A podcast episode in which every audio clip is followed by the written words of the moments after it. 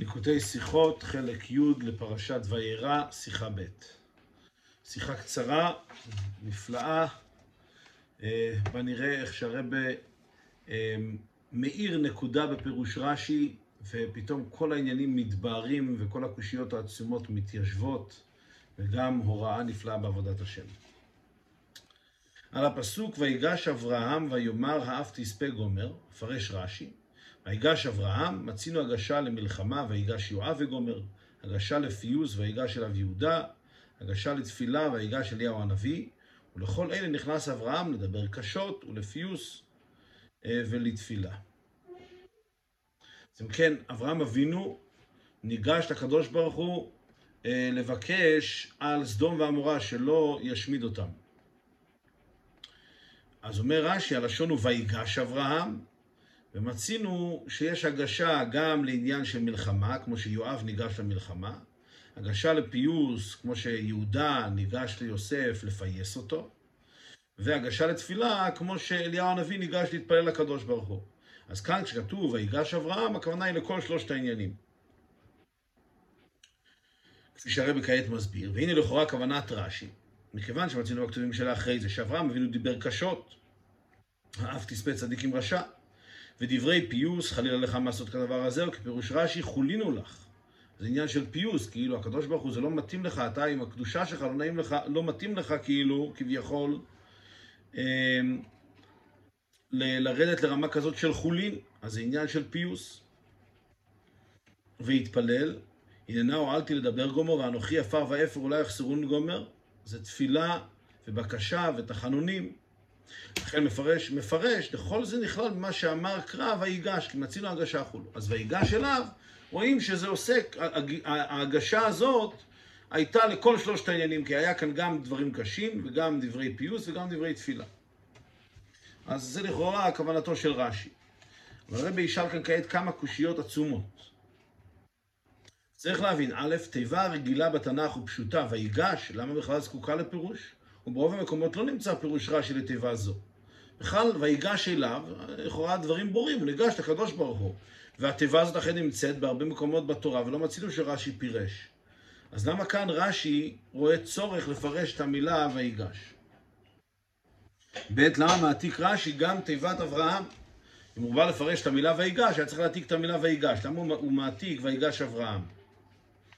ג' מהו ההוספה והחידוש בסיום פירושו של רש"י ולכל אלה נכנס אברהם? הרי דבר זה מובן מפשטות משמעות הכתובים כנ"ל. מספיק אם רש"י היה אומר שמצינו הגשה אה, למלחמה ולתפילה ולפיוס, ואחר כך רואים את זה ברור בפסוקים. למה רש"י צריך לחזור ולומר ולכל אלה נכנס אברהם? מה הוא מוסיף אה, בהוספ, בהוספה הזאת? שאלה שלישית. שאלה רביעית, רש"י מקדים הוכחה ולכל אלה נכנס חולו, מזה שמצינו הגשה למלחמה חולו, לפיוס, לתפילה חולו. אבל הוא מפורש כן בכתובים עצמם, דלהלן, על אתר כנ"ל. אבל להתחיל מיד, לגימל דברים נכנס אברהם, מדבר קשות, ולפיוס ולתפילה. רש"י היה לכאורה צריך להתחיל קודם כל לומר לנו למה אברהם ניגש. הוא ניגש לתפייה, לתפילה ולפיוס לדבר קשות, כפי שרואים את זה בפסוקים. אחר כך אם הוא רוצה להוכיח שמצינו את זה בעוד מקומות, הוא יכול להביא את ההוכחה, אבל למה הוא מתחיל בזה שמצינו במקומות אחרים? קודם שיתחיל במה שנמצא על אתר, בעצם העניין שאברהם ניגש לתפילה ולדבר קשות ולמלחמה ולפיוס. ועל דרך שפירש רש"י לכמה פרשת וישלח בנוגע ליעקב אבינו, התקין עצמו לשלושה דברים, לדורון, לתפילה ולמלחמה. כבר רואים את זה, יעקב אבינו, שרואים באמת שזה מה שהוא עשה כאשר הוא בא להיפגש עם עשיו, הוא התקין את עצמו לכל שלושת העניינים האלה, ורש"י אכן פותח בדבר הזה. שיעקב אבינו התקין עצמו לשלושה דברים, אז גם כאן רש"י היה צריך לפתוח בזה. ואף אם תמצא לומר שמצד איזה טעם, הוא צריך רש"י להוכיח ויגש יח בגמל דברים אלו. בעצם רש"י לא היה צריך להוכיח, זה מוכח מכאן עצמו. אבל אם רש"י מאיזושהי סיבה רוצה להוכיח במקומות אחרים, אבל להביא ראייה זו כהוספה לבסוף. אז זו שאלה רביעית, למה רש"י פותח בראייה ממקומות אחרים, ורק אז ניגש לומר שככה מצינו גם על אתר? העיקר לכאורה היה צריך להגיד שכאן רואים שאברהם ניגש לכל שלושת העניינים האלו, ואם רש"י רוצה להוכיח, יביא אחר כך כהוספה את ההוכחות ממקומות אחרים. שאלה חמישית, ומאידך, סתם רש"י ולא פירש במקום שהיה לו לכאורה לפרש ולבאר, והיינו להביא את הכתובים שלה אחרי זה בנידון דידן. חלילה לך גומר, הנה הנה גומר, כי משם מוכח שאברהם נכנס לכל אלה. עכשיו, אם כבר רש"י רוצה להביא פסוקים, אז יותר חשוב להביא את הפסוקים כאן, שמוכיחים שבאמת אברהם ניגש לכל שלושת העניינים האלה. למה הוא מביא דווקא את הפסוקים ממקומות אחרים? והדרך שמצינו בפירושו פרשת וישלח חנה, שהוא מפרש לדורון ותבוא המלכה על פניו לתפילה, לוקח אבי אברהם למלחמה, והיה המחנה נשאר לפלטה. באמת רואים שרש"י עושה את זה בפירושו פרשת וישלח, כשהוא מבאר את שלושת העניינים שיעקב אבינו עשה בפגישה שלו עם עשיו, אז הוא מפרש. זה שהוא ניגש והוא התקין עצמו לדורון לתפילה ולמלחמה, אז הוא מוכיח מהפסוקים עצמם באותו מקום שיעקב אכן ניגש לדורון לתפילה ולמלחמה. אז למה כאן רש"י בכלל לא טורח להביא את הפסוקים שעל אתר, והוא רק מביא פסוקים במקומות אחרים? שאלה שישית, קושיית השפתי חכמים. איך כתב רש"י כאן דויגש אליו יהודה היה לפיוס, עלו לקמן בראש פרשת ויגש כתב רש"י והליכה הפכה, כאן אתה למד שדיבר אליו קשות. שפתי החכמים שואל, רש"י בפרשת ויגש אומר שיהודה ניגש ליוסף לדבר אליו קשות. הוא לא מזכיר בכלל שהוא ניגש אליו לפיוס. ואילו כאן רש"י אומר שויגש אליו ליהודה זה היה לפיוס. לכאורה סתירה, עד כדי כך הסתירה היא קשה, כפי שהרב מביא כאן בהערה, שהמפרשים באמת רוצים לשנות את הגרסה ברש"י, כפי שבאמת מופיע במדרש, ולומר שלפיוס זה לא ויגש אליו יהודה, אלא זה ויגשו בני יהודה, שזה נאמר בעניין, ביהושע, בעניין אחר לגמרי, שם זה היה באמת לפיוס. אבל הרב שולל את זה כי בכל הדפוסים של רש"י, זה, זה הנוסחה. אז הרב רוצה להתאים את זה גם לפי הנוסחה שנמצאת אצלנו. אז אם כן, השאלה השישית, מפני מה רש"י לומד פתאום שההגשה של יוסף ליהודה ליוסף זה היה לשם פיוס ולא לשם דיבור קשה. שאלה שביעית, ולאידך גיסא, כיוון שרש"י מפרש כאן שהגשת יהודה הייתה לפיוס, מדוע לא פירש כאן במקום בראש פרשת ויגש? ובפרט למצינו דנחית לפרש שם כנ"ל שדיבר עליו קשות. עכשיו, אם אכן רש"י בית לומד שההגשה של יהודה ליוסף הייתה כן לפיוס, הוא היה צריך לפרש את זה שמה. לפחות בנוסף לזה שהוא מפרש, שהוא ניגש אליו לדבר קשות, היה צריך גם להזכיר שהוא ניגש לפיוס. שאלה שמינית, חטא, מדוע משנה רש"י מלשון הכתוב ויגש אברהם, וכותב, ולכל אלה נכנס אברהם, אבל אלה מימה, ולכל אלה ניגש אברהם. אם רש"י בא לפרש את המילה ויגש אליו, אז צריך לומר, כאשר הוא מפרש, הוא ניגש לכל העניינים האלה, לדבר קשות ולתפילה ולפיוס, אז היה צריך להגיד לו, כל אלה ניגש אברהם, אבל פה רש"י משנה, ולכל אלה נכנס אברהם. אז אם כן, אילו שמונת השאלות ששאלנו. למה בכלל צריך לפרש? שאלה ראשונה, למה בכלל צריך לפרש ויגש? לכאורה זו מילה פשוטה. למה רש"י מעתיק את המילים ויגש אברהם? מה נוגע כאן הוסיף אברהם? שאלה שלישית, למה רש"י צריך להוסיף בסוף שלכל אלה ניגש אברהם? לכאורה זה ניכר מהפסוקים של אחרי זה, אז לא צריך שוב פעם לחזור על זה שהוא ניגש לכל אלה. שאלה רביעית שאלנו, למה הוא קודם הביא ראיה מפסוקים במקומות אחרים, ורק אז הוא ניגש לומר מה אברהם עשה כאן? היה צריך להתחיל ממה שאברהם עשה כאן, ואז להביא ראיה ממקומות אחרים. שאלה חמישית שאלנו, למה רש"י בכלל לא, לא מביא את הראיות מהפסוקים כאן, שמוכיחות שאברהם באמת ניגש לכל הדברים האלו, כפי שרש"י עושה בפרשת וישלח, כשהוא מפרש בעניין יעקב אבינו. זו שאלה חמישית. שאלה שישית זה שאלת שפתי חכמים, איפה בכלל מצינו שיהודה ניגש לפיוס, לכאורה הוא ניגש רק לדבר קשות, כפי שרש"י מפרש. שאלה השביעית, למה רש"י לא מפרש פרשת ויגש, שיהודה אכן ניגש לפיוס? ושאלה שמינית, למה רש"י נוקט בלשון, לכל אלה נכנס אברהם, ולא בלשון הכתוב, ולכל אלה ניגש אברהם? כל, כל שאלה כאן היא עומדת בפני עצמה, ותכף נראה שיש כאן נקודה אחת שכאשר היא מתבהרת, אז כל השאלות בעצם מתורצות כאחת. והביור בכל זה, לפני ויגש אברהם נאמר, ואברהם עודנו עומד לפני השם. הרי מפורש שלא זז אברהם ממקומו לפני הוויה. ולפי זה אין לפרש ויגש אברהם שלאחרי זה הגשה כפשוטה, העתקה ממקום למקום. אלא על כוכך צריך לומר שמובנה הגשה ותנועה רוחנית, שיצא ממעמד ומצב, מצב ומעמד נפשי מסוים, ונכנס למצב חדש. אומר הרב בהקדים תמיהה נוספת. למה התורה באה ומוסיפה ויגש אברהם? הרי התורה לפני רגע אמרה ואברהם עודנו עומד לפני השם. אנחנו יודעים שהוא עומד לפני השם. אז איפה, מה שייך כאן לגשת? למי הוא ניגש? הוא הרי עמד לפני השם. אז זה מה שרש"י בא כאן להבהיר. מה זה ההגשה הזאת? ויגש אברהם אחרי שהתורה מפרשת ואברהם עודנו עומד לפני השם.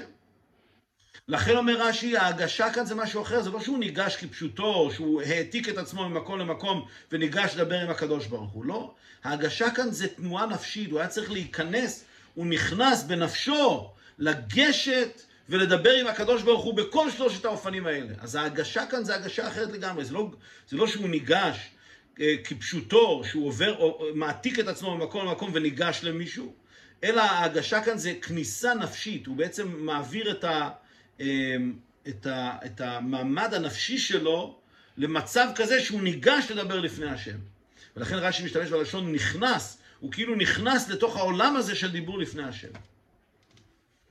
וזה כמובן מתרץ לנו למה אחרי שכבר נאמר ואברהם עודנו עומד לפני השם, אומרים שוב פעם ויגש אברהם. אז ויגש כאן זה שונה מויגש הרגיל, שזה הגשה או גישה אה, אה, פיזית, שאדם ניגש למישהו. כאן מדובר על כניסה נפשית למעמד ומצב של תפילה, של דיבור לקדוש ברוך. וזוהי הדגשת רש"י, לכל אלה נכנס אברהם, היינו שעוד קודם שאמר את דבריו לפני הקדוש ברוך הוא, כבר נכנס אברהם במצב חדש, להיות מוכן ומזומן, לדבר קדוש ולפיוס ולתפילה. ולכן שינה מלשון הגשה שבכתוב, כדי לפרש טיבה של הגשה זו. אז אם כן, התירוץ לשאלה הזאת, מה זה הויגש אברהם, אחרי שנאמר כבר, ואברהם עודנו עומד לפני השם, רש"י בא לתרץ את הקושייה הזאת, ובזה יתורצו כל השאלות שלנו על רש"י. רש"י בעצם בא פה להסביר שהיה כאן הכנה נפשית של אברהם אבינו לגשת ולדבר לפני הקדוש ברוך הוא. מכיוון שעיקר כוונתו להדגיש שלכל אלה נכנס אברהם. אני לא לבאר שדיבר בפועל קשות ופיוס ותפילה, דמאי כמה שוונן. רש"י לא בא להגיד לנו שאכן אברהם עשה את כל הדברים האלה. זה, רואים את זה בפסוקים. רש"י בא לומר שהוא התכונן לכל זה, כאשר הוא ניגש לקדוש ברוך הוא, הוא כבר היה בדעתו ובמצב הנפשי שלו היה שהוא מתכונן לכל שלושת האופנים הללו. בדומה קצת למה שאנחנו אומרים ביחס ליעקב אבינו, שהוא התקין עצמו. אז גם כאן, הוא התקין עצמו, הוא הכין את עצמו, הוא נכנס לאווירה הזאת, הן של דיבור קשה, הן של תפילה והן של פיוס. אלא לחדש שמלכתחילה נכנס בכוונה ומטרה של דיבור באופנים האלה. הרי מובן שאין ראיה מהכתובים דלקמן, שלכן אין בהם הוכחה שנכנס בדעה לדבר בכל אופנים האלו. קשות, פיוס ותפילה. כי אם רק מספרים, וזה מובן פשטות, ואין צריכה של לפרשו, שככה דיבר בפועל. לכן גם אי אפשר להוכיח שום דבר מהפסוקים שהבאים לאחר מכן. כי מה שנאמר לאחר מכן זה רק העובדה שאברהם אכן עשה את זה בפועל, אבל אין לו משם שום ראיה שהוא הכין את עצמו לכל זה, שהוא נכנס לכל זה. אז מאיפה אנחנו נוכיח שאברהם אבינו אכן נכנס לכל זה? זה אנחנו נוכיח מהמילה ויגש, כי מצינו שיש הגשה, הן לתפילה והן למלחמה והן, והן לפיוס. אז אם כן, המילה ויגש כאן היא באמת כוללת את כל זה. ולכן רש"י לא מביא את ההוכחה מהפסוקים של אחרי זה, כי הפסוקים האלה באמת לא מוכיחים שום דבר. הם רק מוכיחים שאברהם אכן בפועל דיבר קשות ועשה את כל שאר העניינים. אבל זה לא מוכיח שהוא אכן נכנס לזה. איך אנחנו רואים שהוא נכנס לזה מבחינה נפשית? זה אנחנו רואים דווקא מהפסוקים במקומות אחרים. אמנם מכיוון שכן, שאין ראיה מהכתובים שלפנינו שלכל אלה נכנס, אם כן, מהו המקור והראיה לפירושו זה? אבל אפשר, אפשר, זה לא נכנס לדבר, אלא על אופן אחד, לדבר קשות. ומילתא דמסתברא, כי הרי בסגנון זה התחיל אברהם בדבריו, אהב תספה צדיק עם רשע. אלא שאחר כך, בהמשך הדיבור, הוסיף דברי פיוס ותפילה. ולכן, רש"י עכשיו חייב כאן הוכחה, כי הרי אם אנחנו אומרים שבפועל אכן הוא עשה את כל שלושת העניינים, הוא גם דיבר קשות, והוא גם פייס, והוא גם אה, התפלל. ופה אנחנו יודעים שהוא עשה את כל הנעל, אבל מאיפה אנחנו יודעים שההגשה שלו לכתחילה הייתה לכל זה? אולי הוא ניגש רק לשלב הראשון, הוא ניגש דבר קשות, ואחר כך הוא גם התפלל וגם דיבר, דיבר דברי פיוס. מאיפה אנחנו יודעים שהוא ניגש לכתחילה לכל שלושת העניינים האלו? כלומר שהוא הכין את עצמו מבחינה נפשית לכל שלושת העניינים האלו. וזה לא היה איזה משהו ספונטני שנעשה אחר כך. לכן רש"י מביא את כל הראיות מהפסוקים ב- ביחס למילה ויגש, ולכן מעתיק רש"י את התיבות ויגש אברהם, הוא מפרש מצינו הגשה וכולו. אבל מכיוון שהתורה מוסיפה תיבות אלו, שאין פירוש גישה מכל מקום, הרי זה להדגיש שנכנס מלכתחילה לדבר באופן מסוים, שלולי תיבות אלו היינו יודעים זה. ובתיבת ויגש מדאפיק בלשון זו דווקא, מובן לאיזה אופן נכנס לדבר. אומר, בזה לומד רש"י, קודם כל מעצם העובדה, שהתורה מוסיפה כאן ויגש אברהם. מה התורה באה להסיף? לכאורה, אם התורה הייתה אומרת, ואברהם עודנו עומד לפני השם, ואז מיד, ויאמר אברהם אהב תספה צדיק עם רשע, אז רואים מיד שהוא ניגש לקדוש ברוך הוא, עומד לפני הקדוש ברוך הוא, והוא פועל בכל שלושת השיטות של, של דיבור קשה ושל פיוס ושל תפילה. למה התורה באה ומוסיפה ויגש אברהם? אז התורה כאן באה להוסיף שהיה כאן איזושהי הגשה מיוחדת, איזושהי הכנה מיוחדת. מהי ההכנה המיוחדת הזו? ולכן, ולזה מתחיל רש"י פירושו, מצינו הגשה למלחמה חולו, לפיוס חולו ולתפילה. אנו שבכתובים אלו אנו מוצאים שהתורה משתמשת בלשון ויגש, לתאר את גישתו והכנתו של האדם, לדבר או לעשות הדברי, הן דברי קשות, הן דברי פיוס, הן דברי תפילה. ולכן בנידון דידן של דבר קשות אף תספה, היינו יודעים גם ללא הוספת ויגש אברהם, דמה זה הרי מתחיל, על כוכך צריך לומר דמרבה, שנכנס גם להמשך דיבוריו דאברהם בפועל. אז זה מה שרש"י אומר, מזה שהתורה מוסיפה את הלשון הזה ויגש אברהם, זה אומר שהיה כאן איזושהי הכנה מיוחדת. מהי ההכנה המיוחדת? אילו זה היה הכנה רק לחלק הראשון, שזה לדבר קשות, אז התורה לא הייתה צריכה לומר את זה, ודאי, הוא בא לדבר לפני הקדוש ברוך הוא, הוא היה מוכן לדבר לפני הקדוש ברוך הוא. מה זה ההכנה הנוספת הזאת? ההכנה הנוספת הכוונה היא שהוא התכונן לכל שלושת האופנים, כפי שאכן מצינו, שהמילה ויגש היא מתייחסת לכל שלושת האופנים. אז כעת מובן, ויגש זה הגשה נפשית, זה לא הגשה פיזית. ואיזה מין הכנה נפשית יש כאן?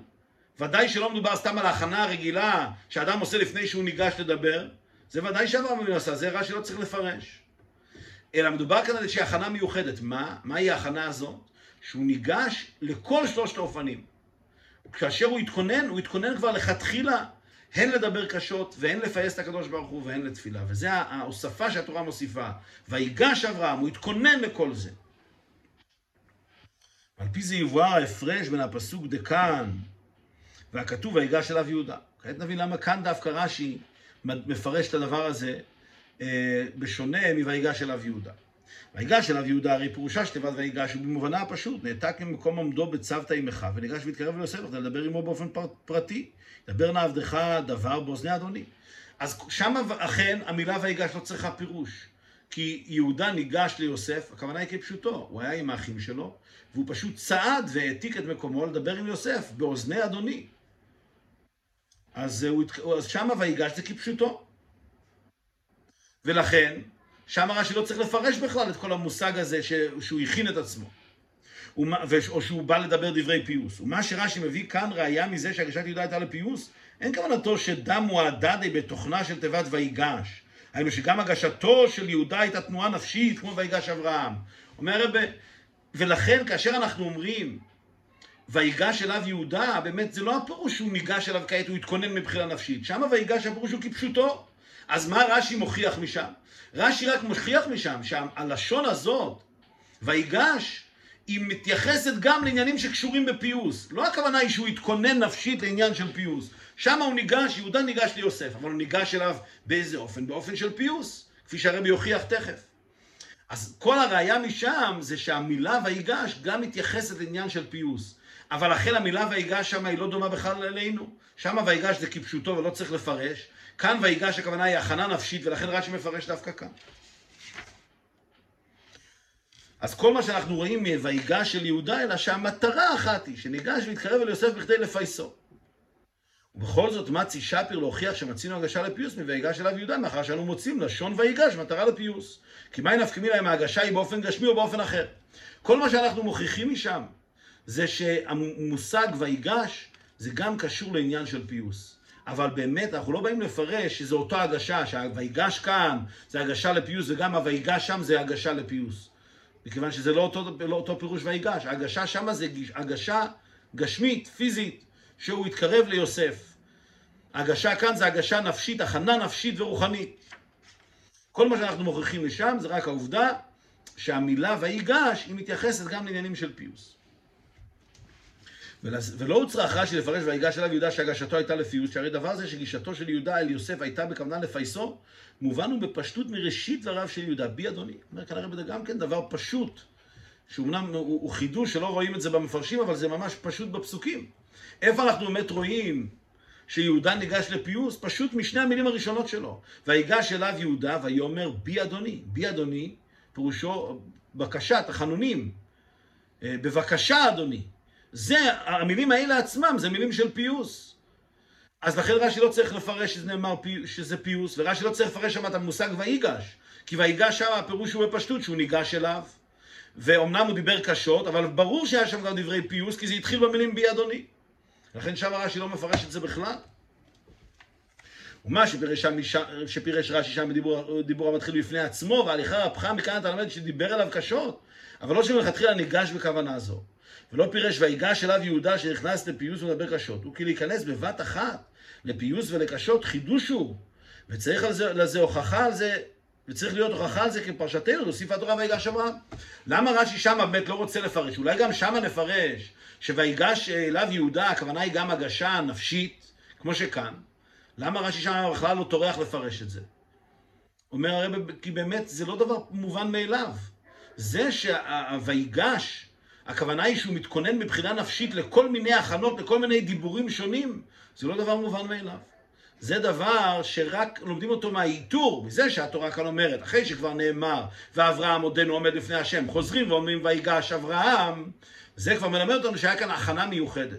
אבל במקומות אחרים, כמו אצל יהודה, שכתוב ויגש אליו יהודה, אין לנו מקור, אין לנו סיבה לפרש, הכוונה היא שהוא הכין את עצמו מבחינה נפשית, הן לדבר, לדבר דברי פיוס והן לדבר קשות. אין שום ראייה, ויגש הכוונה היא שהוא ניגש אליו. בפועל מה הוא עשה כשהוא ניגש?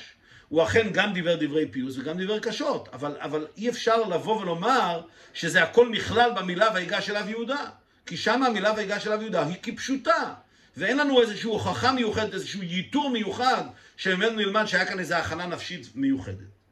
כן, מובן שזה בכלל שני עניינים שונים לגמרי. עכשיו בוא נראה, אז, אז הרב חידש לנו כאן שלושה נקודות עיקריות, ובצירופם כל הקושיות נעלמות.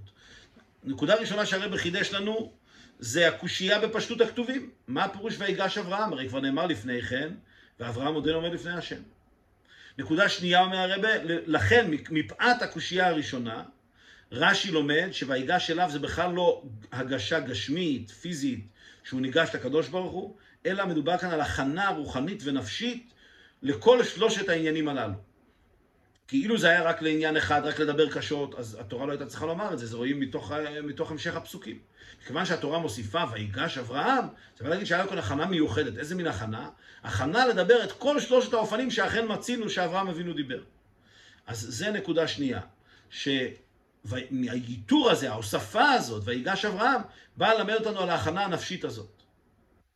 ולכן ההגשה כאן זה לא הגשה פיזית, אלא זה להיכנס, להיכנס מבחינה נפשית, להכין את עצמו לכל הדברים הנ"ל. נקודה שלישית אומר הרב, הויגש הזה זה רק כאן, מכיוון שכאן זה הויגש אברהם, זה, זה תוספת מיותרת לכאורה, אז מזה רש"י לומד שהכוונה היא כאן להגשה כזאת נפשית ומיוחדת. לעומת זאת, ויגש אליו יהודה זה בכלל סיפור אחר, שם הדברים פשוטים, ויגש אליו זה עניין פיזי, ולכן שם רש"י לא צריך לפרש, וגם לא למד בכלל מהפסוקים, שהיה כאן איזושהי הכנה מיוחדת, כי אכן לא הייתה. ויגש אליו יהודה, פירוש שהוא ניגש אליו מבחינה פיזית. אז בצירוף שלושת העניינים האלה, כל הקושיות יתורצו כאחת. נחזור חזרה לקושיות ששאלנו. שאלה הראשונה הייתה, למה רש"י מפרש ויגש? לכאורה זו מילה שהיא מובנת מאליה, והיא נמצאת הרבה בתנ"ך. התירוץ הוא, אכן המילה ויגש לא צריכה פירוש. אבל כאן המילה מיותרת. מה זה ויגש אברהם? הרי הוא כבר עמד לפני השם. זה מה שרש"י בא לפרש. אז מילה מטורץ השאלה. שאלה שנייה, למה רש"י מעתיק ויגש אברהם? אז מובן, מובן ברור, מכיוון שנאמר רגע לפני כן, ואברהם עודנו עומד לפני השם, אז רש"י מעתיק, מה זה עוד פעם ויגש אברהם? הרי הרגע אמרנו ואברהם עומד לפני השם. אז השאלה כאן זה עם הייתור של ויגש אברהם, ולכן רש"י מעתיק גם את המילה אברהם. ג' מהו השפה והחידוש בסיום פירושו של רש"י? שאלנו, למה רש"י מוסיף בסוף, ולכל אלה נכנס אברהם? מה הוא בא כאן להוסיף? אז התשובה היא פשוטה, כי רש"י בא להוסיף שזה היה כאן הכניסה נפשית, הוא היה צריך להיכנס למעמד ומצב רוחני ונפשי שהוא עומד לדבר לפני הקדוש ברוך הוא בכל שלושת האופנים האלה. זה מה שרש"י פה גם בא להדגיש. ולכן הוא גם משנה מלשון הכתוב, לא אה, ניגש כפי שתכף נראה, אלא נכנס, כי הוא נכנס כאן מבחינה נפשית לעניין. שאלנו גם למה רש"י מתחיל בזה שמצינו במקומות אחרים, במקום להתחיל מה עשה אברהם אבינו כאן, בפשטות שרואים שהוא עשה את כל שלושת הדברים האלה, הוא מתחיל מיד במקומות אחרים. אז גם את זה הרב תראה את זה פשטות. כי רש"י לא בא להגיד מה אברהם אבינו עשה כאן, זה ברור מהפסוקים מה הוא עשה. אנחנו רוצים לדעת מה זה הויגש הזה. ובשביל לדעת מה זה הויגש הזה, אנחנו צריכים לדעת איפה מצינו את הלשון ויגש. אז מתחילים קודם כל להבין שמצינו לשון ויגש בכל שלושת האופנים של, של מלחמה, של פיוס ושל תפילה. ואז מובן שויגש כאן זה לכל, לכל הדברים האלה. רש"י בכלל לא בא לפרש מה אברהם אבינו עשה, זה רואים בפסוקים עצמם. ולכן רש"י בכלל לא מביא את הפסוקים האלה. שזה מילא מתרץ את השאלה החמישית, למה רש"י לא הביא את הפסוקים שמוכיחים שהוא ניגש, או שהוא דיבר לקדוש ברוך הוא באופן של קשה ופיוס ותפילה, מכיוון שזה לא מה שרש"י בא כאן לפרש. רש"י בא כאן רק לפרש באיזה צורה אברהם אבינו ניגש, לא מה הוא עשה בפועל, ולכן הוא באמת לא מביא את הפסוקים האלה. קושיית השפתי חכמים מיהודה, אז כפי שהרב ביאר, יהודה אכן ניגש לפיוס, או שאחרי שהוא ניגש ליוסף היה שם הפיוס, שהרי הוא אמר בי אדוני, וזה רש"י לא צריך לפרש כי זה מובן בפשטות. אז מובן שזה לפיוס, ולמה שמה הוא לא מפרש שום דבר? כי שמה המילה ויגש לא צריכה לשום פירוש. זה כמובן מתרץ את השאלה השביעית, למה רש"י לא פירש במקומו שויגש אליו זה פיוס? כי שמה ויגש זה בפשטות, הוא פשוט ניגש אליו מבחינה פיזית. והוא באמת לא עשה הכנה מיוחדת לפיוס, הוא ניגש ליוסף, ובפועל הוא דיבר עליו גם דברי פיוס, כפי שמוצאים בפסוק, בי אדוני. המתורץ בפשטות.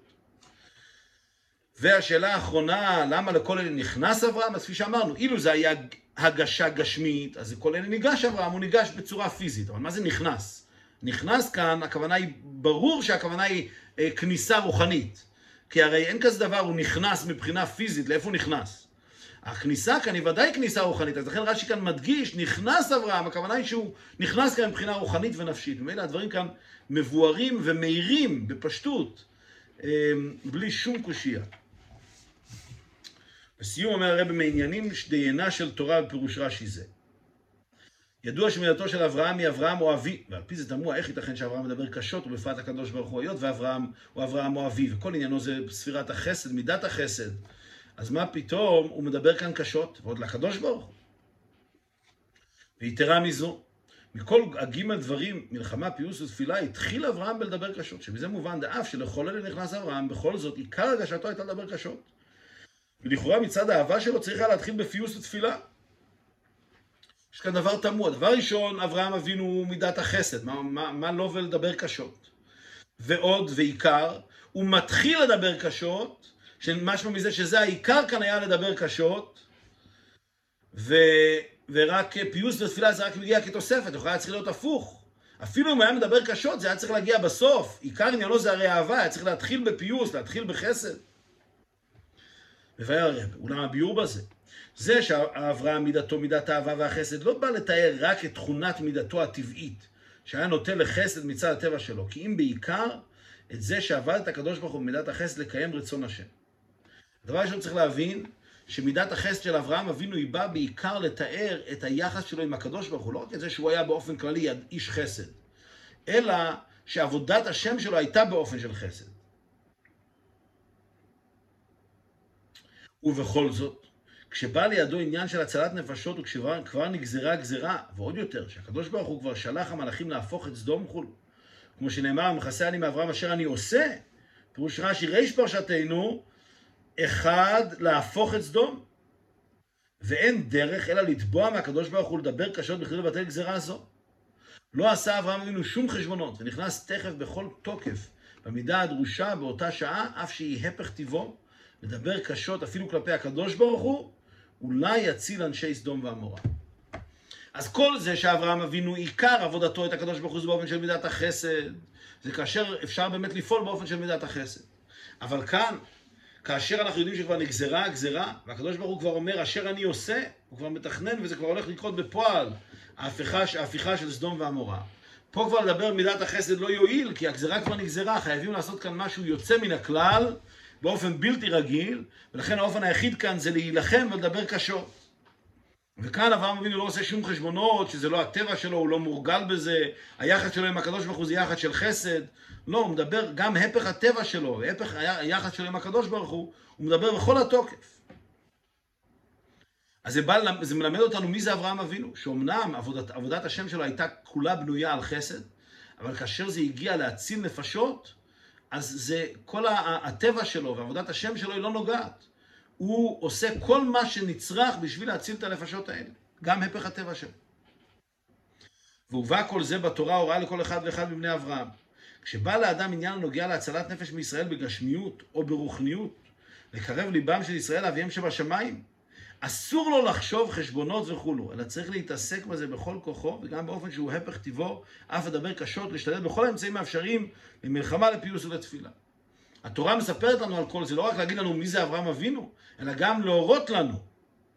כי תורה מלשון הוראה, שכל אחד ואחד מאיתנו בני אברהם אבינו, כשזה נוגע להציל נפש מישראל, בין אם זה בגשמיות או ברוחניות, שם אין שום חשבונות. אני מורגל בזה, זה מתאים לטבע שלי, לא מתאים לטבע שלי. מדבר על הצלת נפשות, אדם עושה כל דבר, גם הפך טבעו לגמרי, בשביל להציל נפשות. ואם עיתון הטוען, הרי המעשה הוא העיקר, ודי במה שמצילים הנפש בפועלו. מה אכפת אם ההתעסקות אינה בחיות ובתוקף רב?